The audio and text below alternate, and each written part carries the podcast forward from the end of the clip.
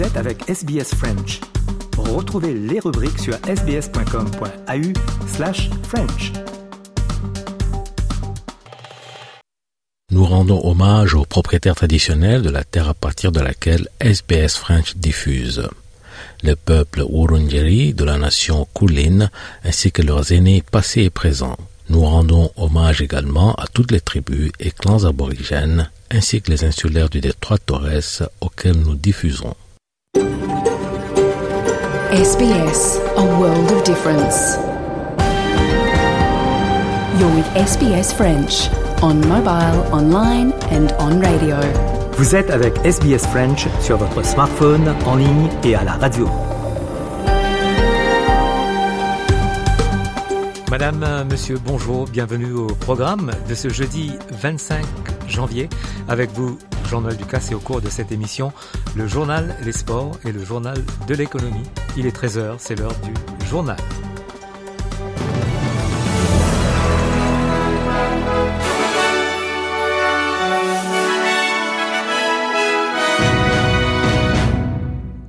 Le Premier ministre Anthony Albanese insiste sur le fait qu'une promesse électorale non tenue concernant les réductions d'impôts est la bonne chose à faire dans un contexte économique modifié. Le Premier ministre, euh, lors d'un discours prononcé au National Press Club en ce moment même, présente euh, ses arguments en faveur de la modification Stage 3 Tax Cuts, donc les réductions d'impôts qui doivent entrer en vigueur en juillet. Anthony Albanese promet plutôt aux salariés un revenu intermédiaire 800 dollars de plus par an.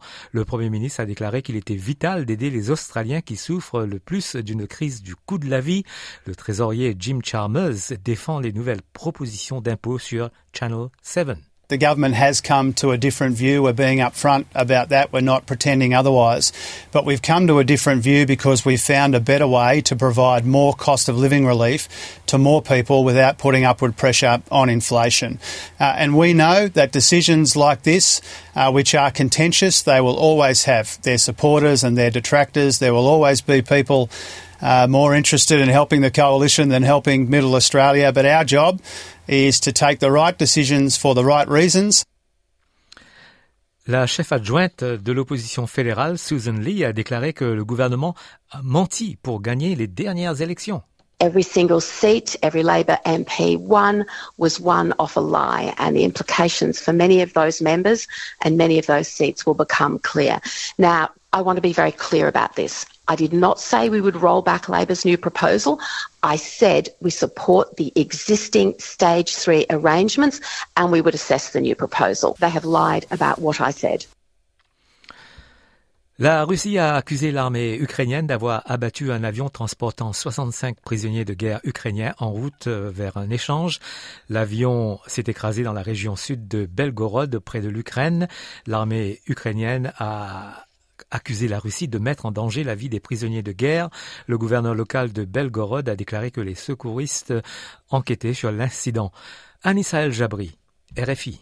Des images circulant sur les réseaux sociaux montrent un appareil chuté presque à pic avant une grosse explosion accompagnée de flammes et de fumée noire. Interrogé lors de son briefing quotidien à la presse, le porte-parole du Kremlin n'a pas voulu les commenter, relevant le caractère trop récent de l'information. Dimitri Peskov a assuré on va éclaircir tout ça. D'autres responsables russes, eux, n'ont pas attendu pour accuser Kiev d'avoir tiré sur des prisonniers en cours de transfert pour un échange, comme le président de la Douma. Quelques seulement après l'annonce de la catastrophe, Vyacheslav Volodin déclarait Ils ont tué dans les airs leurs propres soldats, leurs mères, leurs enfants les attendaient. Cet épisode en rappelle en tout cas un autre. Le 29 juillet 2022, 53 prisonniers de guerre ukrainiens décédés dans la destruction de leurs cellules de la prison d'Olenivka dans la partie de l'oblast de Donetsk occupée par la Russie. 75 autres avaient été blessés. Moscou déjà avait accusé l'Ukraine d'avoir tiré sur ses propres soldats. Volodymyr Zelensky avait lui jugé qu'il s'agissait, je cite, d'un crime de guerre russe. Un responsable des Nations Unies a qualifié la situation à Gaza de tragique. La zone frontalière avec euh, l'Égypte abrite plus de la moitié des 2,3 millions d'habitants de la bande de Gaza déplacés par les combats entre les forces israéliennes et le Hamas. Le coordonnateur humanitaire des Nations Unies pour le territoire palestinien, James McGoldrick, décrit un sentiment d'espoir perdu pour ceux qui restent là-bas. The visit yesterday in, uh, in Kerem Shalom and in Rafah itself was actually quite tragic because you see yourself that uh, we are struggling to catch up with the massive numbers there. We're struggling to basic services. The people themselves are really struggling to get through this. And there's a, the shock is actually starting to wane now and people start to see themselves a resignation that this is, this is what they're going to have to face for some significant time. En Australie à nouveau, avec une alerte sanitaire émise pour la rougeole après l'arrivée à Sydney d'un voyageur porteur du virus, New South Wales Health indique que la personne est arrivée à l'aéroport international de Sydney après son retour d'Inde où des épidémies de rougeole sont en cours, bien que les autorités sanitaires affirment qu'il n'y a aucun risque permanent pour le public dans les endroits visités par la personne alors qu'elle était contagieuse. Elles ont encouragé les gens à être attentifs aux symptômes tels que la fièvre, un qui coule, les yeux douloureux et la toux. La population australienne a dépassé les 27 millions d'habitants, 18 ans plutôt que prévu, les naissances et les migrants arrivant en Australie étant plus nombreux que les décès et les migrants partant. La population de l'Australie a augmenté de 2,4% l'année dernière, soit environ 624 100 personnes.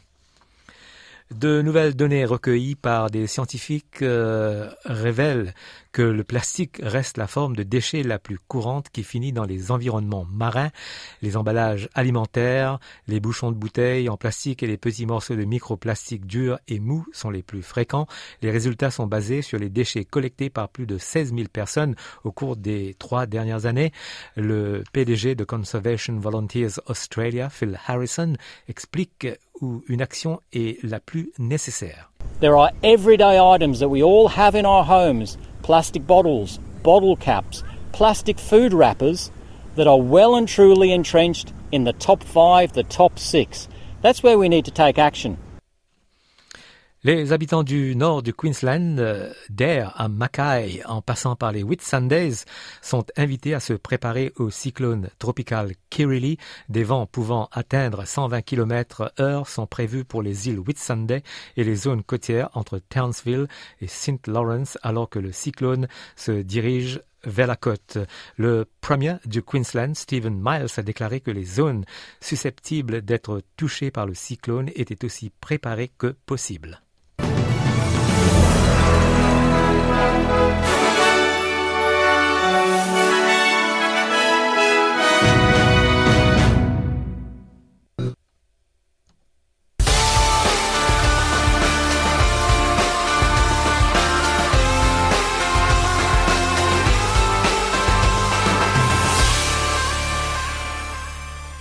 Le journal des sports de ce jeudi, l'ancien joueur de tennis euh, Leighton Hewitt a été intronisé au Hall of Fame.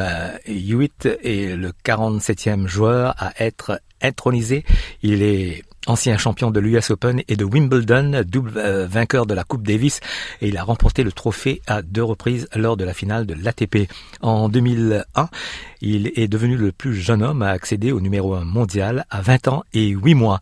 Leighton Hewitt euh, a fait cette déclaration un privilège unique selon lui. As a 15-year-old coming here and qualifying for the Australian Open for the first time, I always dreamt to, to just be able to play once here uh, at the Australian Open and to end up playing 20 years in a row.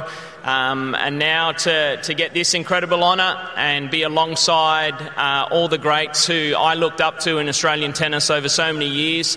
Eh bien, l'Open d'Australie avec euh, la défaite euh, de Carlos Alcaraz, éliminé par l'Allemand Zverev en quatre manches. Arthur Verdelet RFI. Il est rare de voir Carlos Alcaraz dominer de la sorte. Le jeune espagnol numéro 2 mondial a été sorti en 4-7 malgré un sursaut d'orgueil dans la troisième manche remporté d'un jeu. Impuissant face à Zverev, Alcaraz tire malgré tout un bilan positif d'un tournoi dont il n'avait jamais dépassé le troisième tour avant cette année.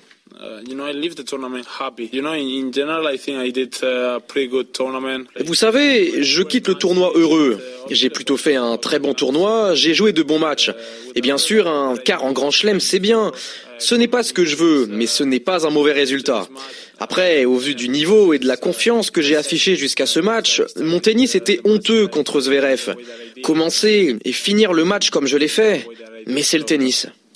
It's, it's tennis. Alexander Zverev affrontera Danil Medvedev en demi-finale. Le grandissime favori de son côté, Novak Djokovic, défiera lui Yannick Sinner. Chez les dames, Diana Yastremska, la première ukrainienne issue des qualifications, est en demi-finale. Un exploit jamais réalisé depuis 1978, depuis l'Australienne Christine Dory. Yastremska est ravie. I think it's nice to make a history because uh, at that time I still didn't born because I was 2000. So it's next generation. It's nice to make a history, and um, I'm super happy, really happy, tired. La chinoise Zheng est en demi-finale après sa victoire contre Kalinskaya, la russe, en trois manches. Zheng disputera sa première demi-finale en Grand Chelem contre l'Ukrainienne Yastremska. Et le russe Medvedev a dû batailler en cinq manches pour se débarrasser de Urkach, le polonais, et il se retrouve en demi-finale où il va affronter l'allemand Zverev. Dans l'autre demi-finale, Novak Djokovic jouera contre Yannick Sinner, l'italien, ce vendredi. Et puis euh, Coco Goff euh, jouera contre Arina Sabalenka ce jeudi. On écoute Coco Goff. And yeah, I definitely feel a little change, um, but also at the same time, like not really, because when I was young, like nobody wanted to lose to like a 15 year old, so I felt like people played really hard too. I mean, I remember being in that position too when I was underdog, and you just play free. So um, yeah, it's always I think it's a quote. It's like it's easier to get to the top, but harder to stay there. And and the goal is to stay here as long as possible and, and keep going up upwards. I mean, I'm not at the top, but I'm up there. L'Australienne Stephanie Gilmore, huit fois championne du monde de surf, a annoncé qu'elle faisait une pause dans sa participation au prochain championnat de la World Surf League. La star australienne âgée de 35 ans a déclaré qu'elle avait l'intention de revenir l'année prochaine et la WSL a indiqué qu'elle recevrait une wild card pour le championnat de 2025. Stephanie Gilmore a déclaré qu'elle prévoyait de prendre le temps de se ressourcer physiquement et mentalement et de profiter du surf dans de nouveaux endroits. On passe maintenant au foot. Les Socceroos ont terminé en tête de leur groupe de la Coupe d'Asie malgré le match nul, un but partout contre l'Ouzbékistan. Et puis la Cannes en Côte d'Ivoire, en pleine compétition, Jean-Louis Gasset, le français, n'est plus en charge des éléphants de la Côte d'Ivoire. Le sélectionneur a été limogé. Quelques résultats avec euh, l'Afrique du Sud et la Tunisie qui ont fait match nul 0-0. Mali, Namibie, match nul également 0-0. Le Maroc s'est imposé contre la Zambie un but à 0. Sylvie Berruet et Martin Guez pour RFI. Martin, vous avez commenté pour RFI le match entre le Maroc et la Zambie. Le Maroc ben, termine en beauté et termine donc premier de son groupe.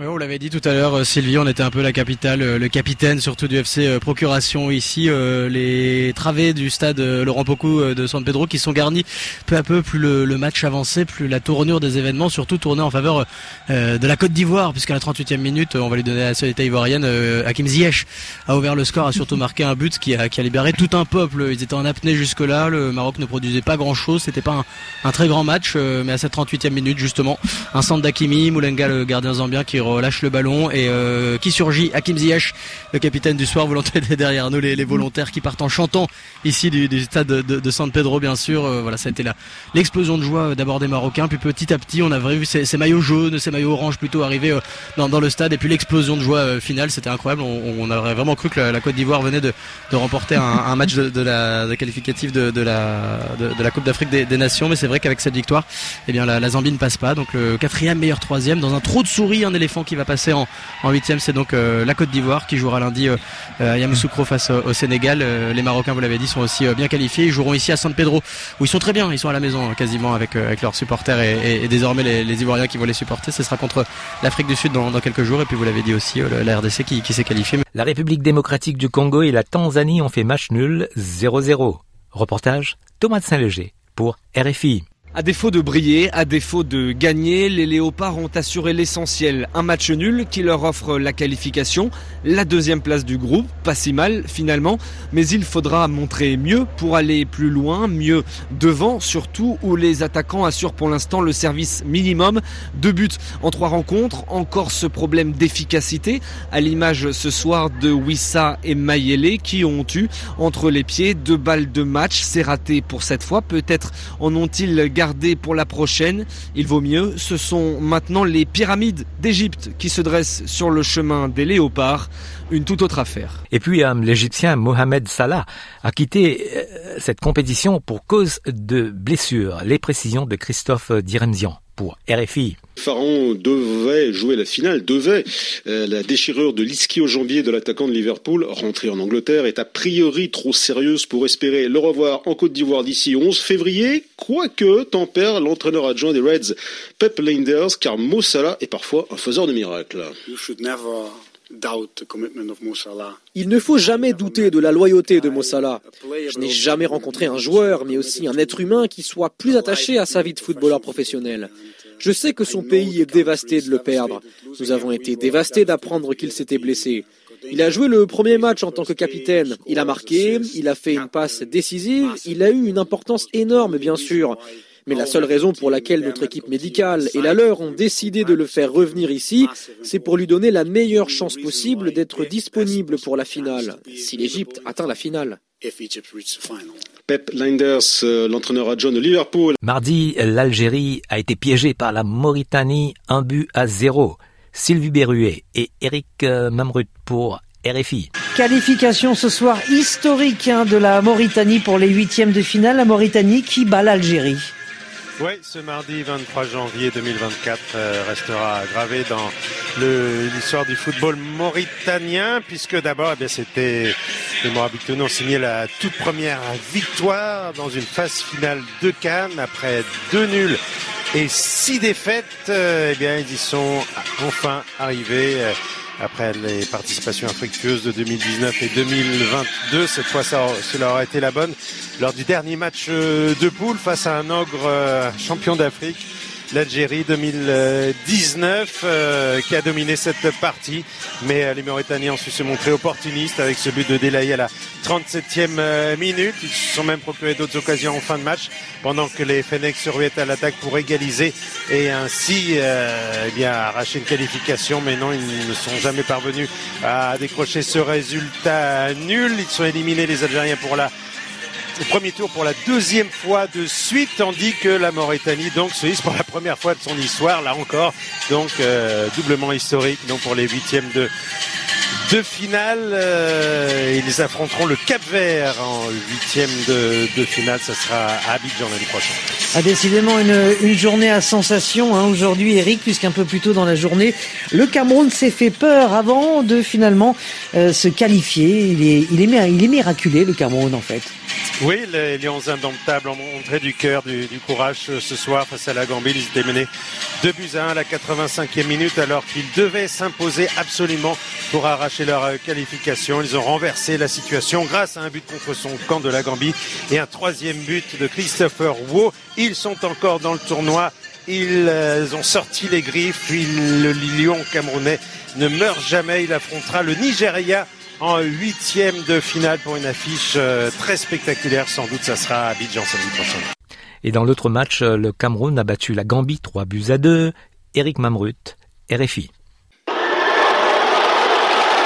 La joie indescriptible des Camerounais et de leurs supporters, libérés, soulagés au coup de sifflet final d'une partie totalement folle et au dénouement heureux à en pleurer, comme en témoigne le capitaine Franck Zambo Anguissa. On a vu tout le monde qui fondait en larmes et c'est juste magnifique. Moi, j'ai jamais pleuré de ma carrière. Jamais, jamais, jamais. J'ai gagné le Scudetto l'année passée. J'ai pas ressenti l'émotion que j'ai ressentie aujourd'hui et c'est quelque chose de fort. Quand vous le vivez, c'est juste incroyable et extraordinaire. Franck Zambo Anguissa, indirectement à l'origine du but victorieux, inscrit de la tête sur corner et à la 91e minute par le jeune défenseur Christopher Wu. Zambo Anguissa qui me dit de couper au premier poteau, alors que normalement je dois couper au deuxième, mais il m'a dit de couper au premier poteau, je vois le ballon arriver. Et je ferme les yeux et ça rentre. Ah, incroyable, incroyable. C'est incroyable de marquer pour son pays. Il euh, faut toujours y croire dans le foot. Et dire que six minutes plus tôt, les Lions étaient menés deux buts à un et virtuellement éliminés. Mais un but contre son camp de James Gomez et la force mentale des hommes de Rigobert Song ont tout renversé. Le défenseur Nuutolo. Face à l'Algérie, on a fait pareil. Face au Brésil, aujourd'hui c'est face à la Gambie, c'est ça le Cameroun. Quand on nous attend pas, c'est là on réagit. Voilà. On n'a pas lâché. On est resté positif. Je pense que c'est l'énergie positive qui a payé aujourd'hui. Hier, les Lions ont retrouvé leurs griffes depuis bien longtemps égarées. Les plumes des Super Eagles pourraient bien voler samedi en huitième de finale. Le Sénégal a battu la Guinée 2 à 0. L'Angola s'est imposé contre le Burkina Faso 2 buts à 0. Coupe de France, 16e de finale avec la victoire hier de Montpellier contre Aulnoy, 4 buts à 0. En Angleterre, la Ligue Cup euh, demi-finale retour avec euh, Liverpool qui fait un match nul contre Fulham, euh, un but partout. Et mardi, Chelsea a écrasé Middlesbrough 6 buts à 1 et Liverpool s'est qualifié quand même pour la finale qui euh, se disputera le 25 février prochain contre Chelsea. En Espagne, les quarts de finale de la Coupe du Roi, Mallorca s'est imposé contre Gérone, 3 euh, buts à 2. Le FC Barcelone a été battu par l'Atlético Bilbao, 4 buts à 2 après prolongation. Mardi, euh, la Real Sociedad s'est imposée contre Celta Vigo, 2 buts à 1. En Allemagne, il y avait un match de la 13e journée. Le Bayern de Munich s'est imposé contre l'Union Berlin, un but à zéro.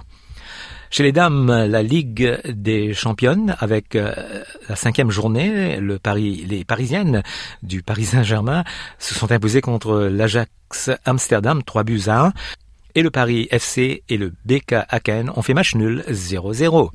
Un mot de handball, euh, l'euro de handball avec la France qui s'est imposée contre la Hongrie 35 à 32 dans le cadre de la quatrième journée, mais la France est déjà qualifiée pour la demi-finale. Elle jouera contre la Suède demain, vendredi. Voilà pour le journal des sports de ce jeudi.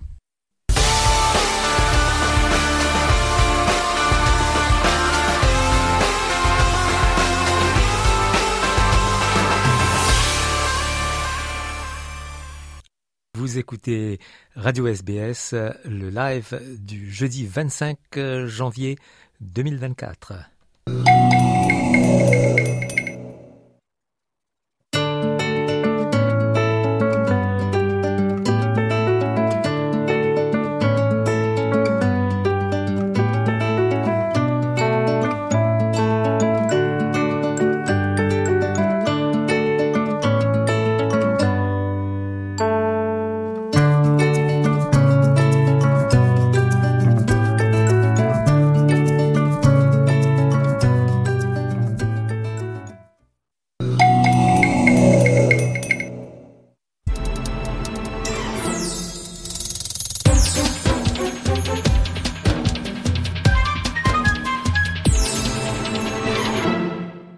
Retrouve euh, Nicolas Perpich pour l'analyse de l'économie australienne. Euh, bonjour à vous, Nicolas. Euh, bonjour, Jean-Noël. Le Premier ministre, Anthony Albanese, a promis que tout le monde va bénéficier des changements au système des impôts.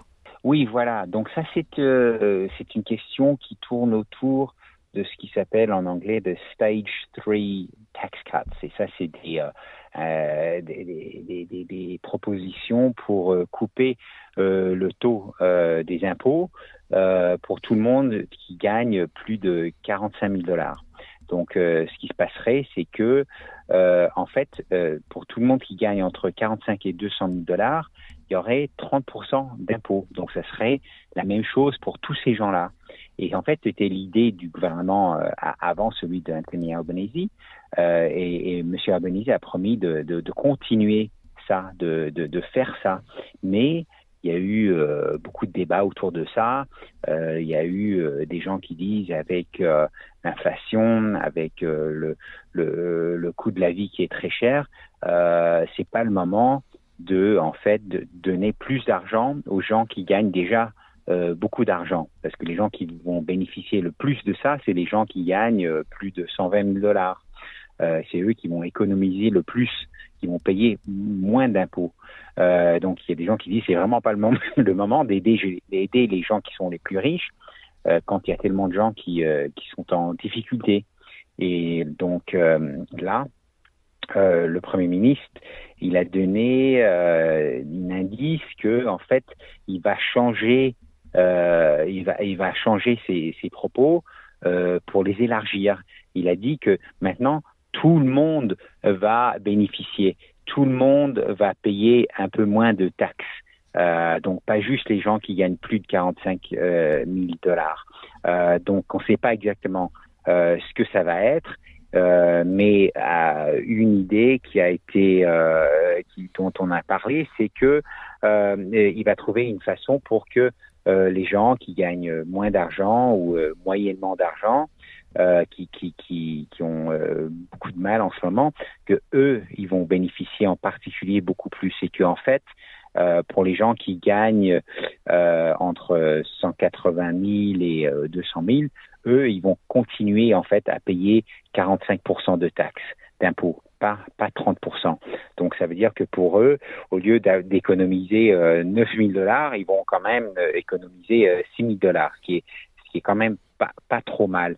Et pour euh, Anthony, Anthony Albanese, ça serait aussi une solution euh, politique parce que, euh, comme, comme je viens de dire, il y a beaucoup de gens qui l'ont beaucoup critiqué à propos de ça. C'est sûr que si, si, s'il change ça, la droite de, de Peter va aussi l'attaquer de toutes les façons. Donc c'est sûr que quelqu'un va l'attaquer, ça dépend juste euh, qui il, décide de, le laisser l'attaquer et, quel genre de changement on va voir annoncé par euh, son nouveau gouvernement au début de, de, cette année et avec des élections euh, l'année l'année prochaine. Et puis, Nicolas, on parle des, des, inondations dans plusieurs régions du pays, sans oublier l'impact euh, financier. Et pour beaucoup de gens, euh, ça va prendre très longtemps pour réparer les dégâts. Oui, tout à fait. Euh, en fait, au Queensland, ça pourrait prendre au moins 12 mois ou même plus pour réparer les maisons qui ont été abîmées par les inondations. Euh, et ça va coûter les gens bien plus cher qu'avant. Euh, principalement, c'est à cause euh, d'un manque de, tradies, ce qu'on dit en anglais, les tradies, c'est les plombiers, les électriciens, les menuisiers, les constructeurs de maisons en général. et donc, ce secteur manque à peu près 18 000 travailleurs avec des compétences dans cette industrie, ce qui est un chiffre énorme. Alors, ça a créé, va créer des grands délais euh, bien sûr. Euh, et, c'est particulièrement inquiétant au Queensland où il y a eu des dizaines de milliers de maisons qui ont été euh, abîmées euh, pendant euh, les tempêtes de Noël en 2023 là, mais aussi des milliers de maisons qui ont été inondées suite au cyclone Jasper qui était au, début du mois de décembre. et en plus, ce qui se passe au Queensland, c'est qu'il y a déjà un énorme programme de construction d'infrastructures du gouvernement ce qui, veut dire que beaucoup des tradies sont déjà occupés avec ça. Donc, ils ne sont pas vraiment disponibles.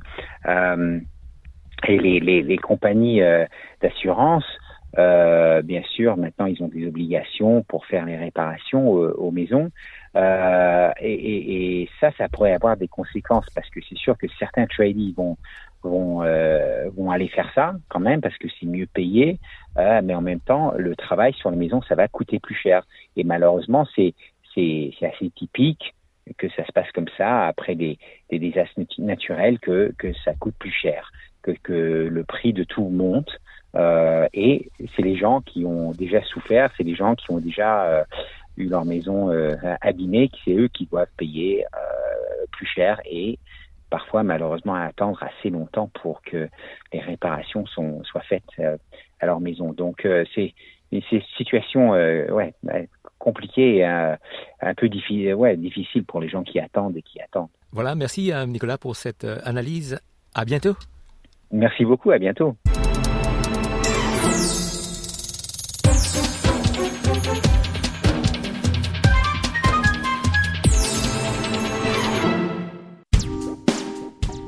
Les programmes de SBS sont disponibles en podcast et vous pouvez les écouter quand vous voulez. Pour s'inscrire ou télécharger, www.sbs.com.au French. 13h. 34 minutes sur les ondes de Radio SBS. Vous écoutez le live du jeudi 25 janvier.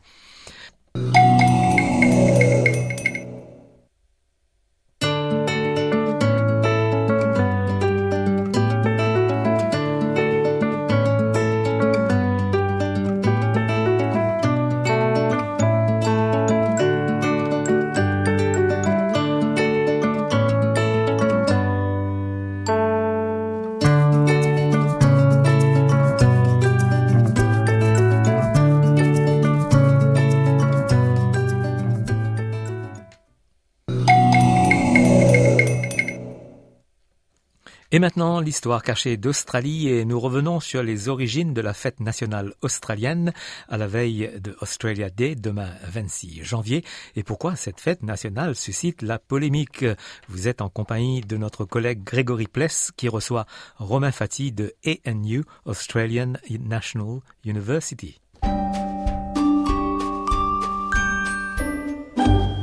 Bonjour à toutes et à tous et bienvenue dans un nouvel épisode de notre série consacrée à l'histoire de l'Australie. Nous ne sommes plus qu'à quelques jours de la fête nationale, alors on a décidé aujourd'hui dans cet épisode de, se pencher sur celle-ci, essayer de comprendre pourquoi euh, elle fait polémique, c'est un sujet qui revient euh, tous les ans euh, dans les médias, et savoir si effectivement c'est une journée célébrée depuis très longtemps en Australie. Donc comme d'habitude nous avons le plaisir d'avoir avec nous l'historien Romain Fati. Bonjour.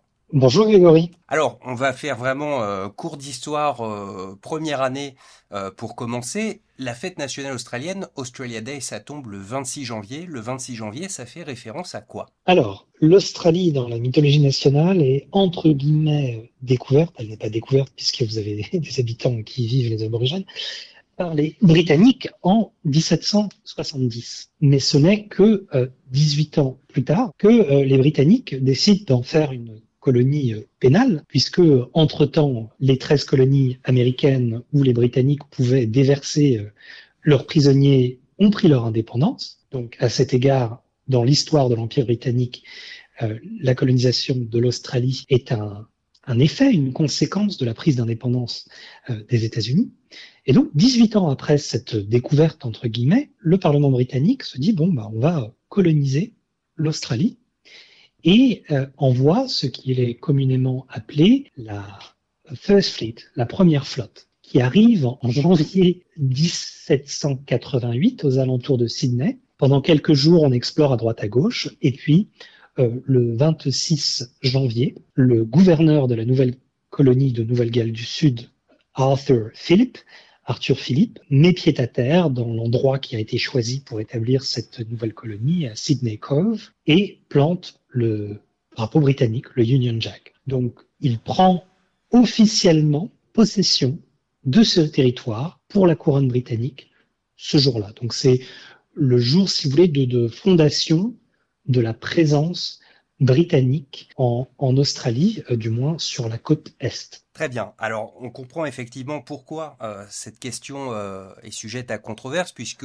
évidemment, notamment pour les populations aborigènes, le début de la colonisation en Australie, c'est pas un jour très heureux, en tout cas pas un jour où on a envie de tirer des feux d'artifice. Et à vrai dire, c'est assez unique parce que avant qu'on se parle aujourd'hui, euh, il y a une page Wikipédia qui liste euh, toutes les dates de toutes les fêtes nationales de tous les pays dans le monde et les motifs euh, qui sont célébrés derrière ces fêtes nationales. Et dans l'écrasante majorité, c'est évidemment les pays qui ont été anciennement colonisés, on célèbre l'indépendance. De temps en temps, on célèbre un héros national ou euh, un événement historique qui a conduit euh, à un changement de régime. C'est euh, le cas de la France. Alors le 14 juillet, la prise de la Bastille, c'est plus un symbole que véritablement ce qui a déclenché un changement de régime, mais c'est le symbole de la fin des privilèges royaux et donc l'avènement de l'égalité entre tous de la République. Et en Australie, donc, on célèbre l'invasion du pays par une puissance étrangère. Alors, vous avez bien appris votre histoire républicaine à l'époque. La réalité est un peu plus compliquée que ça. On attend encore l'avènement de l'égalité.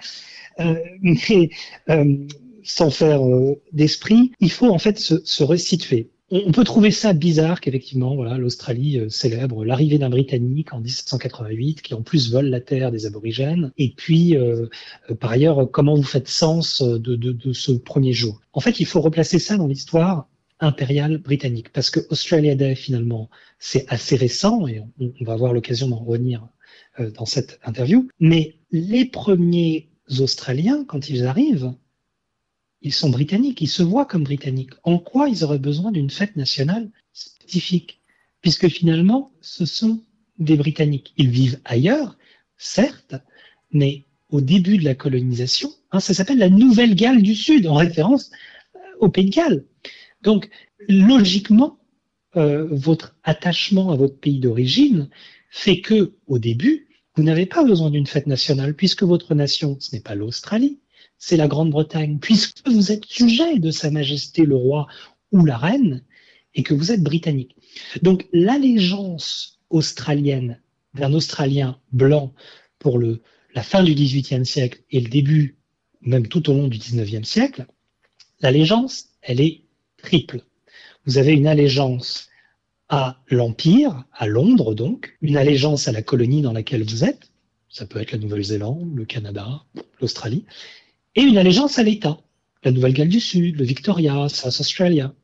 Vous voyez Donc en fait, pendant assez longtemps, chacun célèbre la date qui est importante pour lui. En Australie méridionale, euh, à Adélaïde, on va euh, célébrer la date de création de l'État de South Australia. à Sydney, on va célébrer quelque chose d'autre. Donc chacun a, sa fête pour se regarder soi-même, se célébrer soi-même et dire oh là là, voyez tout ce qu'on a accompli depuis que nous sommes arrivés ici. Mais ça n'a pas la même symbolique que euh, la déclaration d'indépendance des États-Unis, que, euh, je sais pas moi, l'indépendance de l'Algérie, que le 14 juillet.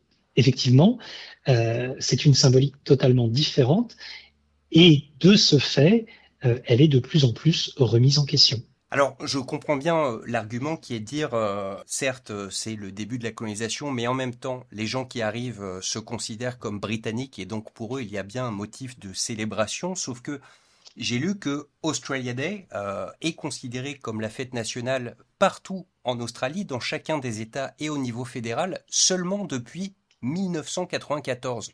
Oui, alors là, là, ça va être très technique, mais en fait, ça a été officialisé, ou du moins euh, mis dans, le marbre, hein, dans la loi, euh, mais en fait, ça, ça reflète quelque chose qui arrivait déjà dans les territoires et les États depuis un certain moment.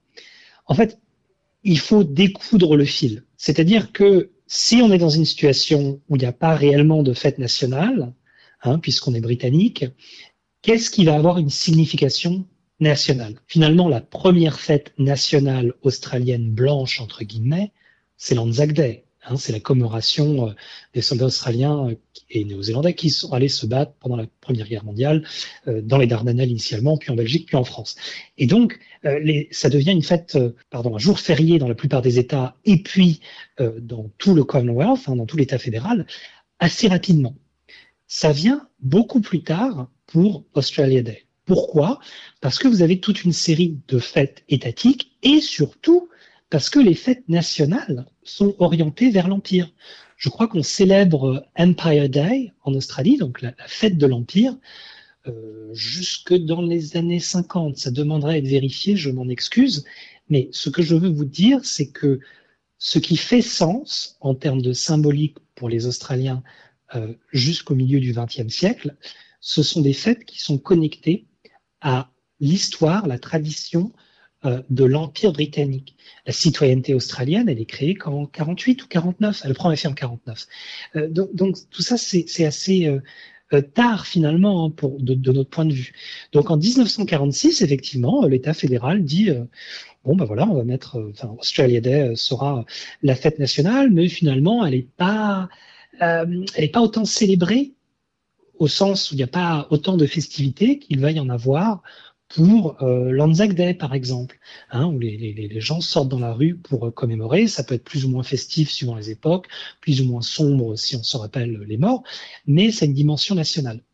Et en fait, Australia Day prend de l'ampleur à partir vraiment du bicentenaire de la colonisation australienne en euh, 1988, donc 200 ans après, où là, euh, il y a une, énorme fête qui est donnée à Sydney avec des reconstitutions, etc., que certains trouvent de très mauvais goût, hein, puisque euh, on fait arriver un bateau qui débarque et qui replante euh, le drapeau britannique 200 ans après, quand on sait comment les aborigènes ont été traités, c'est un peu délicat. Mais à partir de la fin des années 80, Australia Day devient la fête nationale que que nous connaissons aujourd'hui en Australie, hein, c'est-à-dire un, jour euh, férié partout, et ça devient obligatoire en 94, euh, où les Australiens vont se réunir, avoir un barbecue ou passer une, une journée à la plage. Mais en parallèle de ça, c'est un jour qui a toujours été contesté en réalité, hein, mais qui, qui l'est de plus en plus au point de devenir inaudible et de devenir finalement un jour de division plutôt que de cohésion nationale.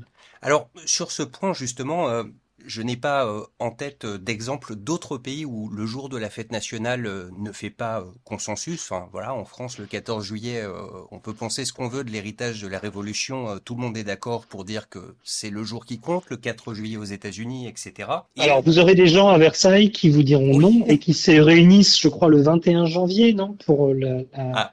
la décapitation du roi Louis XVI. Donc, non, non, je, je, je pousse un peu, Autant effectivement. Ah, je, pousse un peu, euh, voilà. Ce que je voulais dire, alors ça n'est pas du tout une recherche euh, empirique, mais j'ai pu discuter avec euh, quelques Australiens qui sont un peu plus âgés et qui me disent, bah, écoute, Australia Day, il y a 20 ou 30 ans, c'était juste un jour férié comme un autre. on faisait rien de particulier, peut-être un, un barbecue, on regardait un peu de cricket à la télé, mais on n'avait pas, voilà, tous ces drapeaux australiens partout, etc. Il y a quelques temps de ça, on avait euh, consacré plusieurs épisodes à Anzac Day et vous aviez euh, expliqué euh, dans nos épisodes, comme vous l'aviez fait d'ailleurs dans un livre que vous avez consacré sur le sujet, comment cette date avait été en quelque sorte militarisée par la droite politique, enfin les conservateurs au pouvoir à l'époque. Est-ce que la même chose s'est passée avec Australia Day, c'est-à-dire qu'elle a été exploitée politiquement par un camp pour exalter euh, le patriotisme ou je ne sais quoi d'autre. Oui, euh, et, en fait, exactement hein, comme, euh, comme pour Anzac Day, c'est plutôt finalement les travaillistes qui ont commencé à jouer avec le feu, d'une façon totalement différente, hein, évidemment.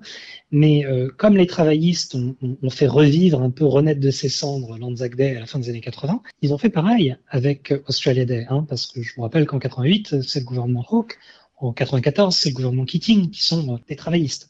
Et donc, pour eux, euh, le but, hein, c'est de, de travailler à la réconciliation. Bob Hawke et Paul Keating croient en une nation réconciliée qui admettrait euh, les erreurs euh, du passé, euh, demanderait pardon et euh, voilà, avancerait ensemble. Et donc, en fait, l'Australia Day qu'ils ont à l'esprit, c'est un Australia Day qui serait inclusif, hein, où vraiment on célébrerait le vivre ensemble. Alors que finalement, à partir de John Howard, Retour en arrière, l'Australia Day, c'est pour célébrer nos racines britanniques. Nous sommes une monarchie constitutionnelle dont le souverain est la reine Elisabeth II. Euh, nous sommes fiers, donc nous allons sortir les drapeaux australiens. Et, euh, voilà, c'est une journée que nous devons euh, marquer et célébrer comme étant le début d'une aventure formidable. Ce qui exclut tout un pan de la population australienne qui a souffert de la colonisation, à savoir les aborigènes.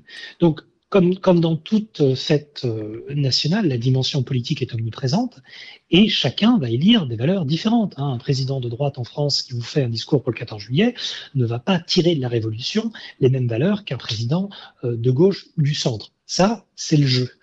Mais comme vous l'avez rappelé, il y a peu de pays où la fête nationale crée des manifestations contre la fête nationale puisque depuis plusieurs années, vous avez des milliers, des dizaines de milliers d'Australiens qui, le jour de la fête nationale, marchent avec des banderoles contre la fête nationale qu'on appelle euh, le jour de l'invasion, le jour du deuil, euh, donc Invasion Day, euh, Morning Day et Day.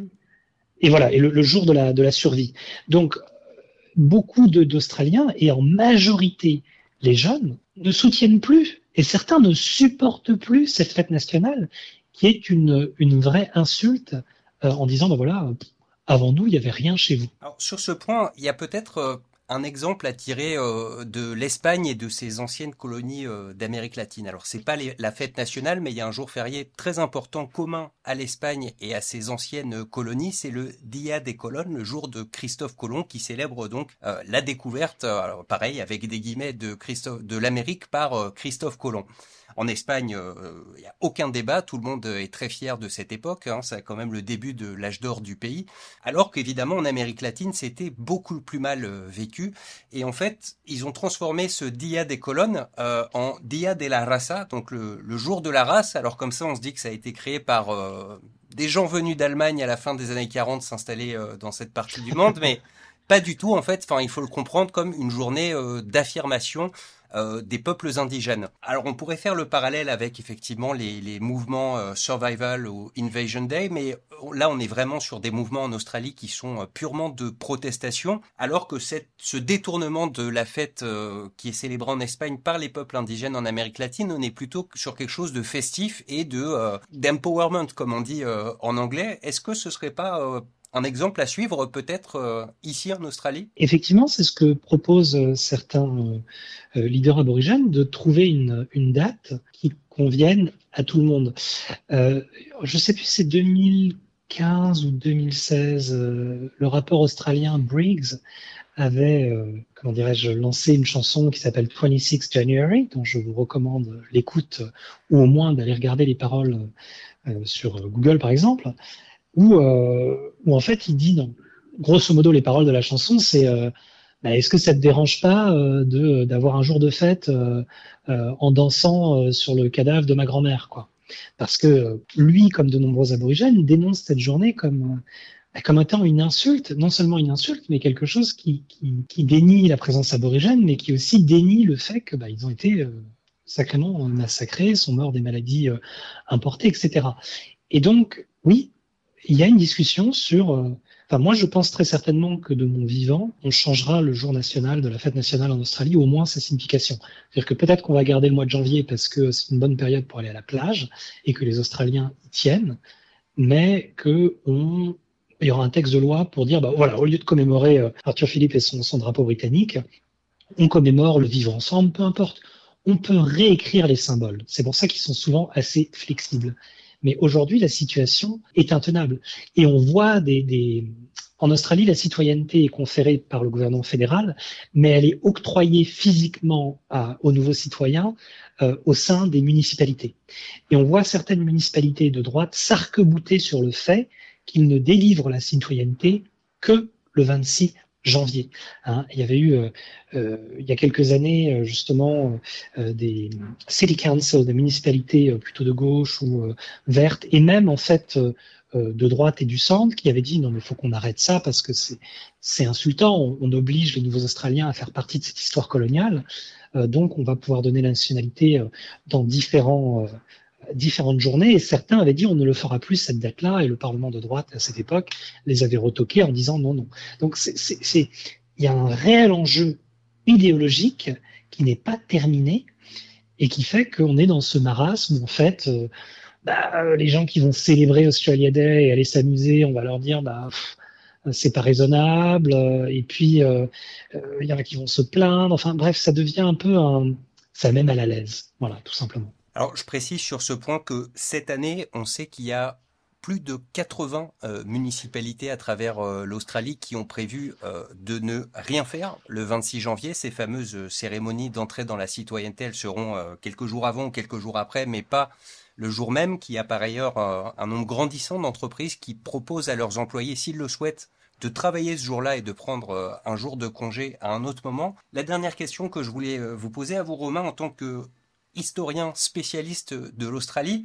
Est-ce qu'il y a une ou des dates qui, d'après vous, euh, pourraient faire euh, consensus avec l'ensemble de la population? Oh là là là là. Alors là, vous me posez la question euh, piège. Alors je pourrais l'esquiver en disant que il n'est pas du rôle de l'historien de, proposer quelque chose pour le, futur ou le présent. En fait, pour qu'une fête nationale fonctionne, pour qu'un jour symbolique fonctionne, et qu'il fonctionne dans le temps, il doit être malléable.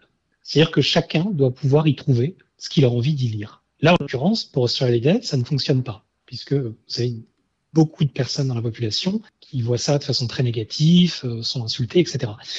Donc, est-ce qu'il y a une date australienne qui pourrait fonctionner?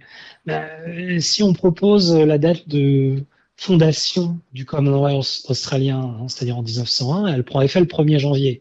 Oui, mais c'est déjà un jour férié le 1er janvier. Donc ça tombe un peu à l'eau. Euh, vous auriez quoi euh, Le King's Birthday? Ah bah Alors là, les, les, républicains euh, seront absolument outrés. De toute façon, les Australiens n'accepteraient jamais ça. Qu'est-ce que vous avez d'autre? Vous avez Anzac Day, possiblement? Mais alors là, les personnes qui ne voient pas d'un bon œil les engagements militaires vont s'arc-bouter. Donc c'est compliqué. Et peut-être que finalement, notre journée nationale en Australie demeure à créer. Hein. on peut voir ça du point de vue du temps long, en se disant qu'on a eu des périodes d'expérimentation très néfastes vis-à-vis de certaines populations, mais que ce cheminement vers une fête réellement nationale, au sens où elle crée cohésion nationale, comme le 14 juillet par exemple en France, peut-être que ce moment est encore devant nous. Qui sait si le référendum pour euh, la voix aborigène au Parlement avait été, avait été approuvé, peut-être que 15-20 ans après, ce jour-là aurait pu devenir la fête nationale. Donc ce que je veux vous dire, c'est que je n'ai pas de date du passé qui serait déjà là à vous proposer pour qu'on ait une fête nationale unifiée. Ce que je dis, c'est que, en fait, euh, notre meilleur jour est peut-être encore euh, devant nous, puisque c'est un pays à colonisation jeune. En revanche, c'est un, un pays qui a une civilisation depuis plus de 60 000 ans. Hein.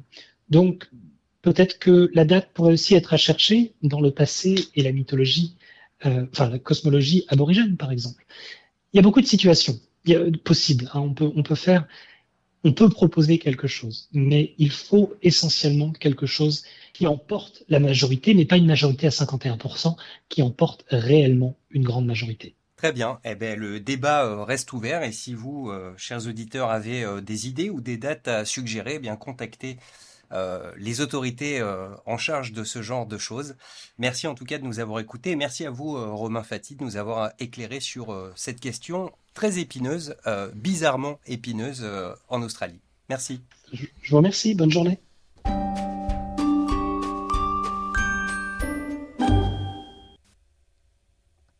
Et voilà donc euh, pour cette histoire cachée d'Australie sur les origines de la fête nationale à la veille de Australia Day, demain 26 janvier. Euh, je rappelle que vous pouvez retrouver ce podcast sur notre site sbs.com.au slash French et nous arrivons presque à la fin de cette euh, émission. Merci d'avoir été avec nous pour le live de ce jeudi 25 janvier. À bientôt sur Radio SBS. Belle fin de journée et on vous laisse avec Clio et Alex Bopin qui vous interprètent Carambolage. Carambolage, coup de volant. le paysage. Le paysage est renversant. Carambolage,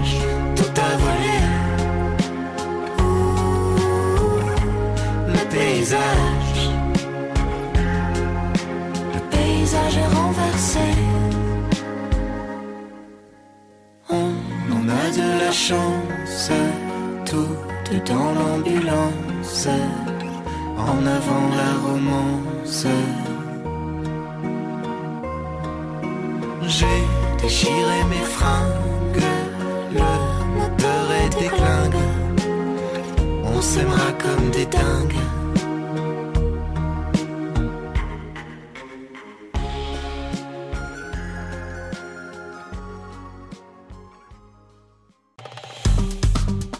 Aimez, partagez, commentez. Suivez-nous sur facebook.com slash sbsfrench.